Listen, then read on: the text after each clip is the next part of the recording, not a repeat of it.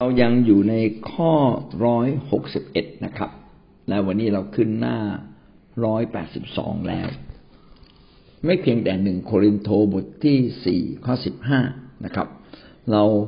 มาดูข้อพระคัมภีร์ที่อธิบายว่าเราทั้งหลายได้รับสิ่งดีตั้งแต่บังเกิดใหม่รับพระพรมากมายรับพระคุณมากมายจนถึงความรอดผ่านข่าวประเสริฐอย่างไรหนึ่งเปโตรบทที่หนึ่งข้อยี่สิบสาม เพราะท่านได้บังเกิดใหม่แล้ว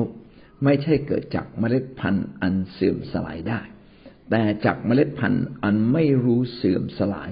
คือพระวจนะของพระเจ้าอันทรงชีวิตและยืนยงถาวรที่เราทั้งหลายได้เป็นคนใหม่มีพระเจ้าอยู่ในชีวิต การบังเกิดใหม่คือการที่เรามีชีวิตใหม่ในพระเจ้า การที่เรามีชีวิตโดยมีพระเจ้าอยู่ในเรา เขาเรียกว่าการบังเกิดใหม่ การบังเกิดใหม่เราไม่ได้เกิดจากเนื้อหนัง หรือเราไม่ได้เกิดจากพันธุ์อันเสื่อมสลาย เมล็ดพันธุ์อันเสื่อมสลายก็คือเราไม่ได้เกิดจากพ่อแม่ของเรา พ่อแม่ของเรานั้นอยู่ในเนื้อหนัง ปู่ย่าตายายตาทวดนะทวดทวดทวดทวดขึ้นไปทุกคน มนุษย์ทั้งสิ้น ล้วนแต่อยู่ในความเสื่อมสลายคือจะต้องตาย ทุกคนจะต้องตายนะครับ ไม่มีใครจะไม่ตายเลย ทุกคนต้องตายเขาคือต้องเสื่อมสลาย วิญญาณจิตที่ไม่มีพระเจ้าครอบครอง จะต้องพบกับความอเนจอนาถในเวลาสุดท้ายอย่างแน่นอน เขาต้องรับผลต่อผลกรรมที่เขาทำแต่ผู้ใดก็ตามที่เชื่อในพระคริสต์ แม้ท่านเชื่อไม่เต็มที่นะครับ พระคริสต์ก็ทรงครอบครองท่าน แต่ถ้าท่านเชื่อเต็มที่ ท่านก็จะสามารถรักษาความเชื่อนี้ และได้รับได้รับพระพรพระคุณอีกมากมาย เมื่อท่านเชื่อในพระคริสต์นะครับ ท่านก็ไม่ได้เกิดจากพันธ์อันเสื่อมสลาย เพราะว่าท่านได้เกิดใหม่จากพันธ์ที่ไม่เสื่อมสลายก็คือในองค์พระผู้เป็นเจ้า ทันทีที่ท่านเชื่อในองค์พระผู้เป็นเจ้า ท่านก็ได้รับการบังเกิดใหม่ พระเจ้าจะอยู่ในชีวิตของท่านทันที พระเจ้าจะให้เกิดพันธุ์ใหม่ที่ไม่ตายในตัวท่าน ในจิตวิญญาณของท่านนะครับ และการที่เราสามารถมีชีวิตอันไม่รู้จักเสื่อมสลายไม่รู้จักตาย จากพระเจ้านี้เราได้มาอย่างไร เราได้มาจากพระวจนะของพระเจ้า อันทรงชีวิตและยินยงถาวร คือถ้อยคำแห่งพระเจ้าทำให้เราทั้งหลายนั้นกลับมีชีวิตอีก และเราจะมีชีวิตนิรันดร์การ ยินยงถาวรก็คือมีชีวิตนิรันดร์การ มาจากพระวจนะของพระเจ้า มาจากความจริงแท้ ที่เขียนไว้ในพระคัมภีร์ และสุดยอดแห่งความจริงแท้ในพระคัมภีร์ ก็คือพระเจ้า รักเรา และพระเจ้า ต้องการยกโทษความบาปผิดในชีวิตของเรา ผู้ใดก็ตามที่กลับมาหาพระเจ้า ผู้นั้นจะได้รับการยกโทษความบาปผิด และการยกโทษความบาปผิดของพระองค์สมบูรณ์แล้ว ผ่านพระเยซูคริสต์นั่นเองและหวังว่าชีวิตของเราจะยึดถ้อยคำของพระเจ้า อย่ายึดความรู้สึกตัวเอง โอ้ เราแก่แล้ว เราไม่มีกำลัง นะครับ สิ่งเหล่านี้ล้วนแต่ตรงกันข้ามกับพระวจนะของพระเจ้า ตรงกันข้ามกับชีวิตและการยืนยงของพระเจ้าในฟ้าสวรรค์ ซึ่งเราทุกคนได้รับแล้ว ผ่านพระคริสต์เพราะว่าพระคริสต์ได้ยกโทษความบาปผิดของเรานะครับ เราจึงขอบคุณพระเจ้าที่พระวจนะของพระองค์ทำให้เรามีชีวิตใหม่ทิฏฐบทที่สามข้อห้าพระองค์ทรงช่วยเราให้รอด มิใช่เพราะความชอบธรรมที่เราได้กระท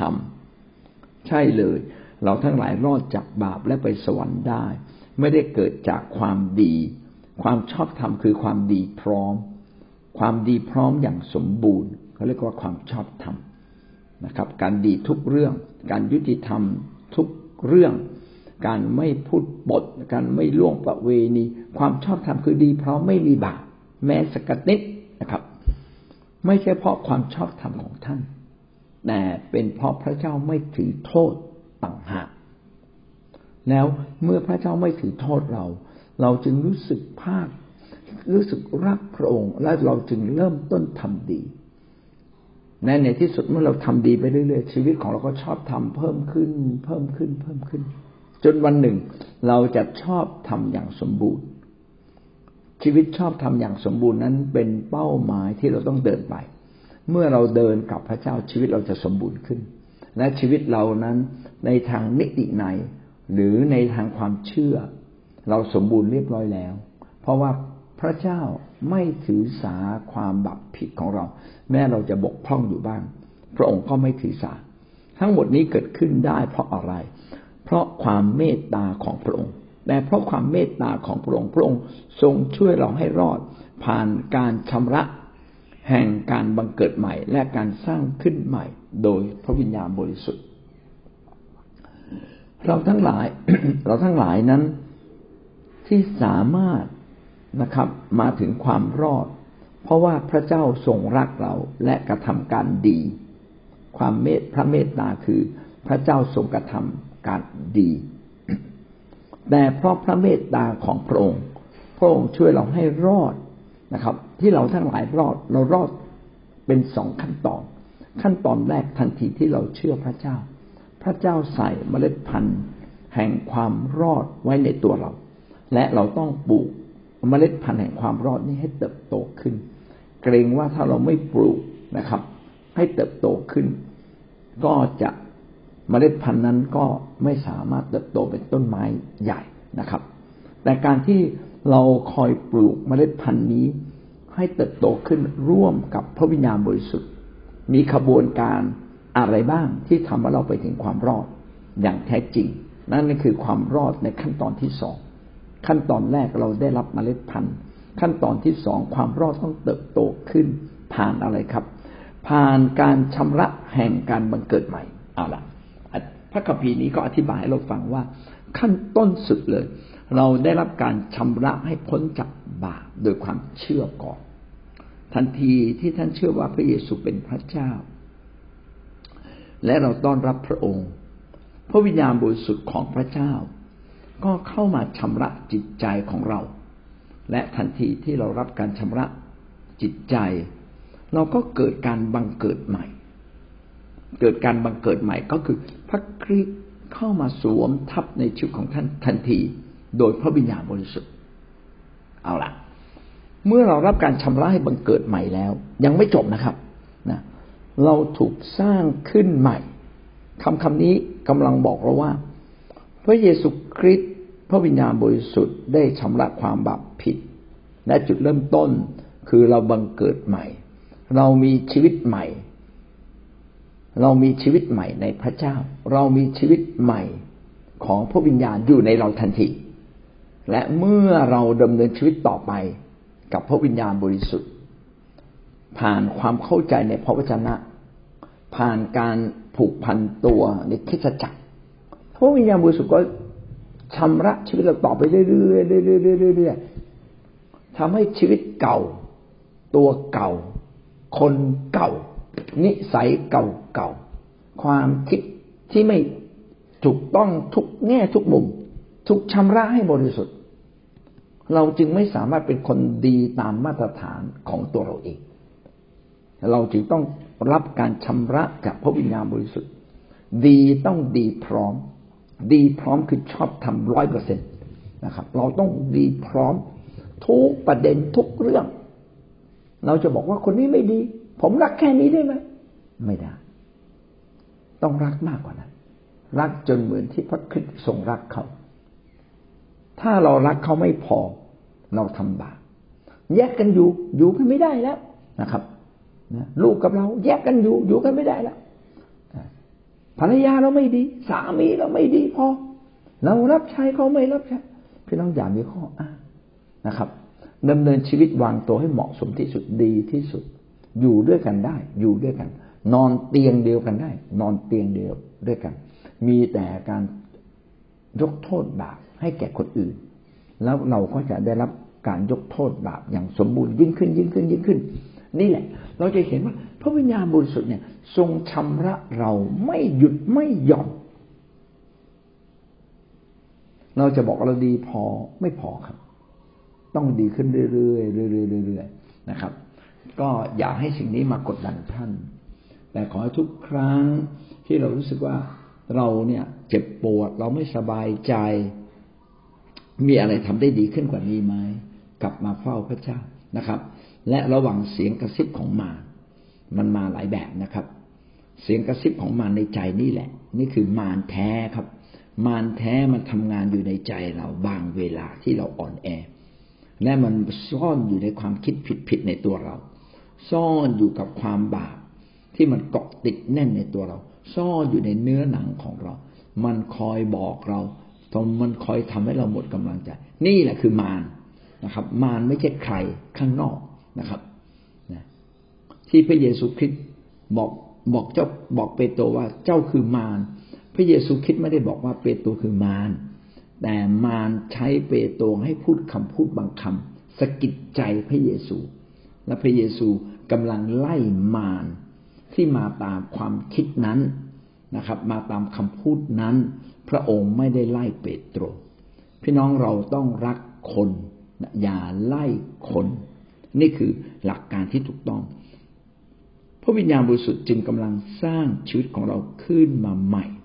และคอยชำระเราให้บริสุทธิ์นี่แหละเป็นความหมายที่ทำให้เราเกิดความเข้าใจว่าการชำระให้บริสุทธิ์นั้น เป็นเรื่องราชกิจของพระวิญญาณบริสุทธิ์ และพระองค์ทรงชำระเราอยู่ทุกเวลานะครับ ตลอดเวลาที่เรียกว่าวันนี้และตลอดชีวิตของเราจนกว่าเราจะตายจากร่างกายเราจึงต้องขอบคุณพระเจ้าที่พระวจนะของพระเจ้าได้เปิดเผยความจริงนี้ทำให้เราเข้าใจว่าเราเองมีอะไรต้องเปลี่ยนพี่น้องเปลี่ยนนะครับ ยอห์นบทที่ยี่สิบข้อที่สิบสอง ถึงข้อที่สิบสามเมื่อตัดดังนั้นแล้ว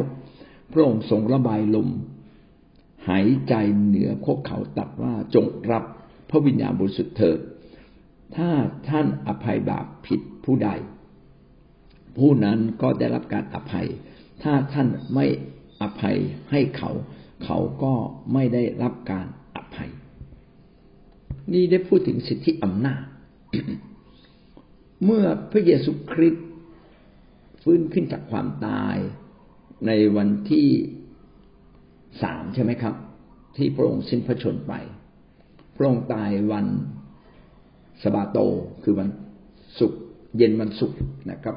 ต่อวันเสาร์วันเสาร์เป็นวันสมาโตเต็มวัน แล้ววันอาทิตย์นะครับ เป็นวันเป็นวันแรกของสัปดาห์ใหม่ พระองค์ฟื้นขึ้นในวันอาทิตย์ หลังจากที่พระองค์ฟื้นแล้วนับไปนะครับสี่สิบวัน พระเยซูคริสต์มีร่างกายคือกายวิญญาณ และเต็มด้วยจิตวิญญาณของพระเจ้าอย่างบริบูรณ์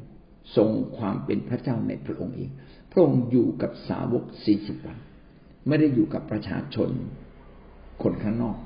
แต่อยู่กับสาวกเท่านั้น พระองค์ได้อยู่กับสาวกสอนสาวก วันที่พระเยซูคริสต์ จะเสด็จไปฟ้าสวรรค์พระองค์ก็ให้สาวกมา และพระองค์พระคัมภีร์เขียนดังนี้นะครับ พระองค์ทรงระบายลมหายใจหรือลมปราณเหนือพวกเขาตัดว่าจงรับพระวิญญาณบริสุทธิ์เถิดจงรับพระวิญญาณบริสุทธิ์เถิดในที่นี้หมายถึงพระองค์นั้น ปรารถนาที่จะมาอยู่กับสาวกภายใน คือพระองค์เนี่ยกำลังจะเสด็จไปสวรรค์ เรือนร่างของพระคริสต์ซึ่งจับต้องได้นะครับกำลังจะเสด็จไปสวรรค์พระองค์จึงให้พระวิญญาณบริสุทธิ์ของพระองค์เองก็คือจิตวิญญาณของพระองค์ คือพูดง่ายว่าพระองค์จะไปแล้วพระองค์ทรงให้จิตวิญญาณของพระองค์มาสวมทับสาวกของพระองค์ จึงบอกว่าจงรับพระวิญญาณบริสุทธิ์เถิดและเมื่อสาวกรับพระวิญญาณบริสุทธิ์ สาวกก็ได้รับนะครับ พระเจ้าเข้ามาอยู่ในชีวิต แต่เดิมนั้นเป็นความเชื่อที่ไม่มีพระเจ้าอยู่ในชีวิต แต่เมื่อพระเยซูคริสต์กำลังจะเสด็จไปสวรรค์ พระเยซูคริสต์นั้นทรงมอบจิตวิญญาณของพระองค์ เข้ามาอยู่ในชีวิตของสาวกเหล่านั้นนะครับ จงรับพระวิญญาณบริสุทธิ์เถิดดังนั้นพระวิญญาณบริสุทธิ์จึงเข้ามาอยู่ในสาวกของในสาวกในผู้เชื่อในเวลานั้น ประเด็นตรงนี้ค้านกับเรื่องของการบัพติศมาพระวิญญาณ ในกิจการบทที่สองที่พระวิญญาณดุดดุดไฟนะครับ ได้มาสวมทับคนของพระเจ้า ถ้าในยอห์นบทที่ยี่สิบเป็นเรื่องพระวิญญาณบริสุทธิ์สวมทับอย่างเต็มขนาด แล้วทำไมต้องมีกิจการบทที่สองอีกครั้งหนึ่งนะครับ มีครั้งเดียวไม่ต้องมีสองครั้งนะครับ ดังนั้นจงรับพระวิญญาณบริสุทธิ์เถิดจึงหมายถึงการที่พระคริสต์ทรงมอบจิตวิญญาณของพระองค์ ซึ่งก็คือวิญญาณก็คือวิญญาณบริสุทธิ์ จิตวิญญาณก็คือวิญญาณบริสุทธิ์ของพระองค์เข้ามาอยู่ในชีวิตของสาวก และทันทีที่จิตวิญญาณของพระเจ้าที่เข้ามาอยู่ในสาวก เขาก็ได้รับสิทธิอำนาจแห่งการยกโทษบาปถ้าเราได้อ่านพระคัมภีร์ ในพระกิตติคุณพี่น้องจะเห็นว่าผู้ที่ยกโทษบาปมนุษยชาติได้มีผู้เดียวคือพระเจ้าเท่านั้น ไม่มีใครสามารถอภัยความบาปผิดของมนุษย์ผู้ใดได้เลย นอกจากพระเจ้า และวันนี้พระคริสต์ก่อนที่จะเสด็จไปสวรรค์ได้มอบสิทธิอำนาจแห่งการยกโทษบาปให้กับสาวกของพระองค์ พระคัมภีร์จึงเขียนไว้ว่า ถ้าท่านอภัยบาปผิดของผู้ใดผู้นั้นจะได้รับการอภัย ผ่านชีวิตของเราครับ ท่านสามารถยกโทษความบาปผิดของผู้ใดก็ได้ เขาจะไม่มีบาปอยู่ในชีวิตของเขาเลย เมื่อท่านยกโทษความบาปผิดให้กับใคร พระคริสต์ก็ทรงบทยกโทษความบาปผิดให้แก่ผู้นั้น แต่ถ้าเราถือสา ถ้าเราไม่ยอม ความบาปผิดนั้นก็อยู่ในชีวิตของเขา และบางครั้งอาจจะอยู่ในชีวิตของท่านด้วย เพราะท่านก็จะเกิดความหงุดหงิดขึ้นมา ท่านจะเกิดความไม่พอใจในตัวเขาขึ้นมา ดังนั้นสิ่งที่ดีก็คือ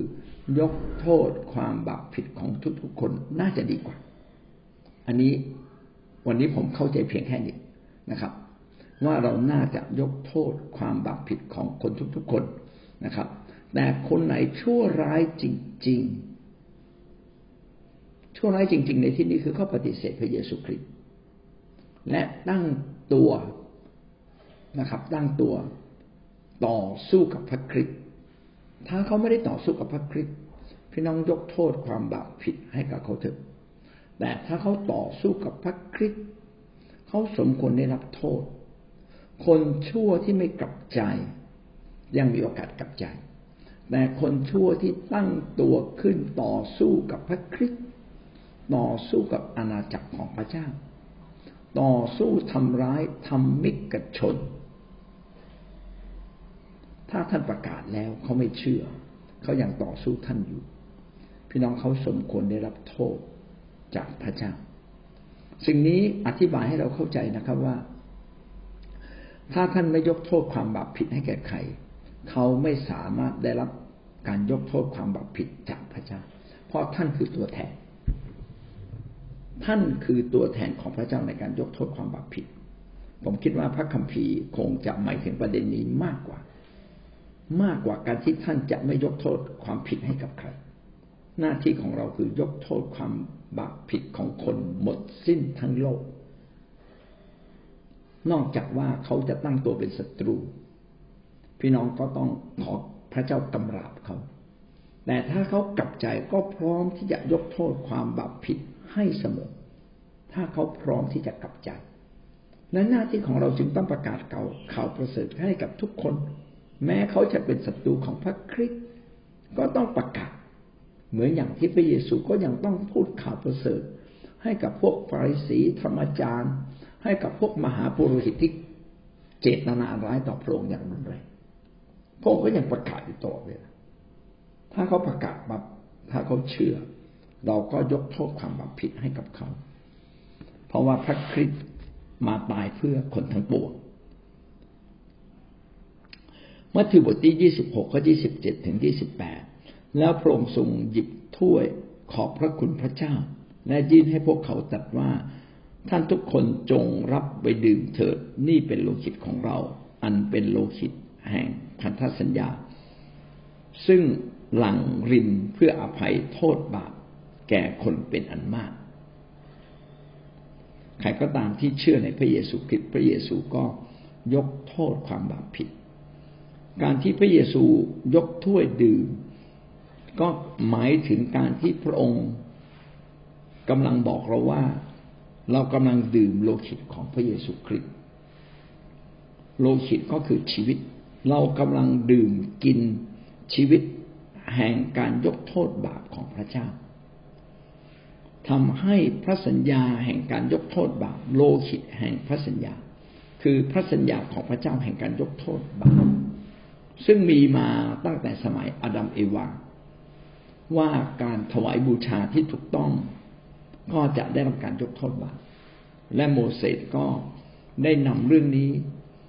นะครับ จากพระเจ้ามาเขียนให้ชัดเจนในบทบัญญัติว่าถ้าเราทำบาปก็ให้เราถวายเครื่องบูชาลบบาปเอาโลหิตของสัตว์ที่ไม่มีมลทินฆ่าล้างเพื่อเอาโลหิตนั้นชำระความบาปผิด ของคนที่ทำผิด โลหิต ของสัตว์ประเสริฐของสัตว์ที่บริสุทธิ์นั้น ก็เล็งถึงว่าวันหนึ่งจะมีโลหิตที่บริสุทธิ์ยิ่งกว่านั้น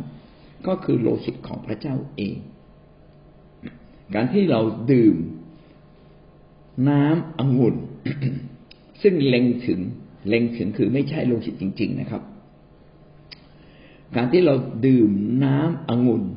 ซึ่งเล็งถึงชีวิตของพระเยซูคริสต์เล็งถึงโลหิตก็คือเล็งถึงชีวิตของพระคริสต์จึงเป็นการรับการยกโทษบาปของพระคริสต์ในตัวเรา พระเยซูคริสต์มาตายเพื่ออภัยความบาปผิดแก่คนเป็นอันมาก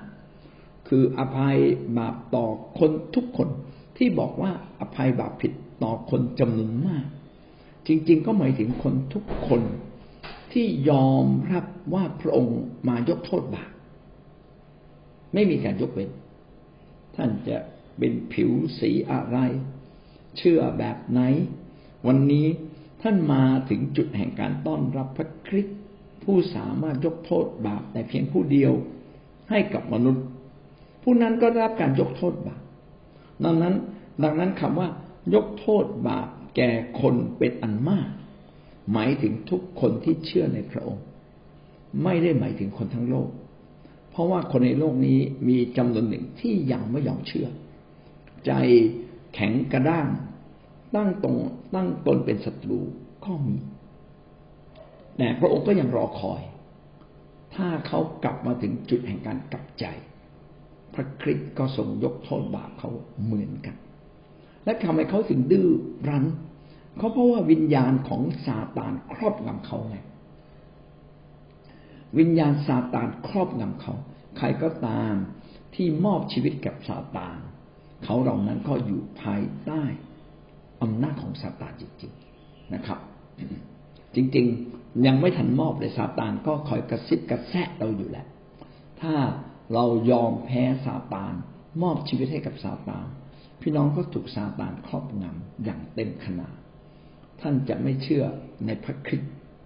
หรือเชื่อได้ยากขึ้น ยากขึ้น ยากขึ้นนะครับ จนกว่าจะตัดสินใจนะจนกว่าตัดสินใจ พระคริสต์ก็ยังทรงอภัยความบาปผิดเขาอยู่ดี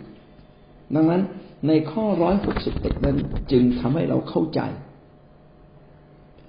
ว่าการที่เราได้ยินข่าวประเสริฐของพระเจ้าทำให้พระวิญญาณบริสุทธิ์สามารถกระทำราชกิจ แห่งการยกโทษบาปในชีวิตของเรา และไม่เพียงเท่านั้น พระวิญญาณบริสุทธิ์ยังทรงกระทำอยู่ในชีวิตของเราเสมอ คอยชำระชีวิตเราให้บริสุทธิ์ และกำลังสร้างชีวิตใหม่ขึ้นในเรา ให้เป็นชีวิตแห่งความเชื่อนะครับ ให้เป็นชีวิตแห่งความหวังใจ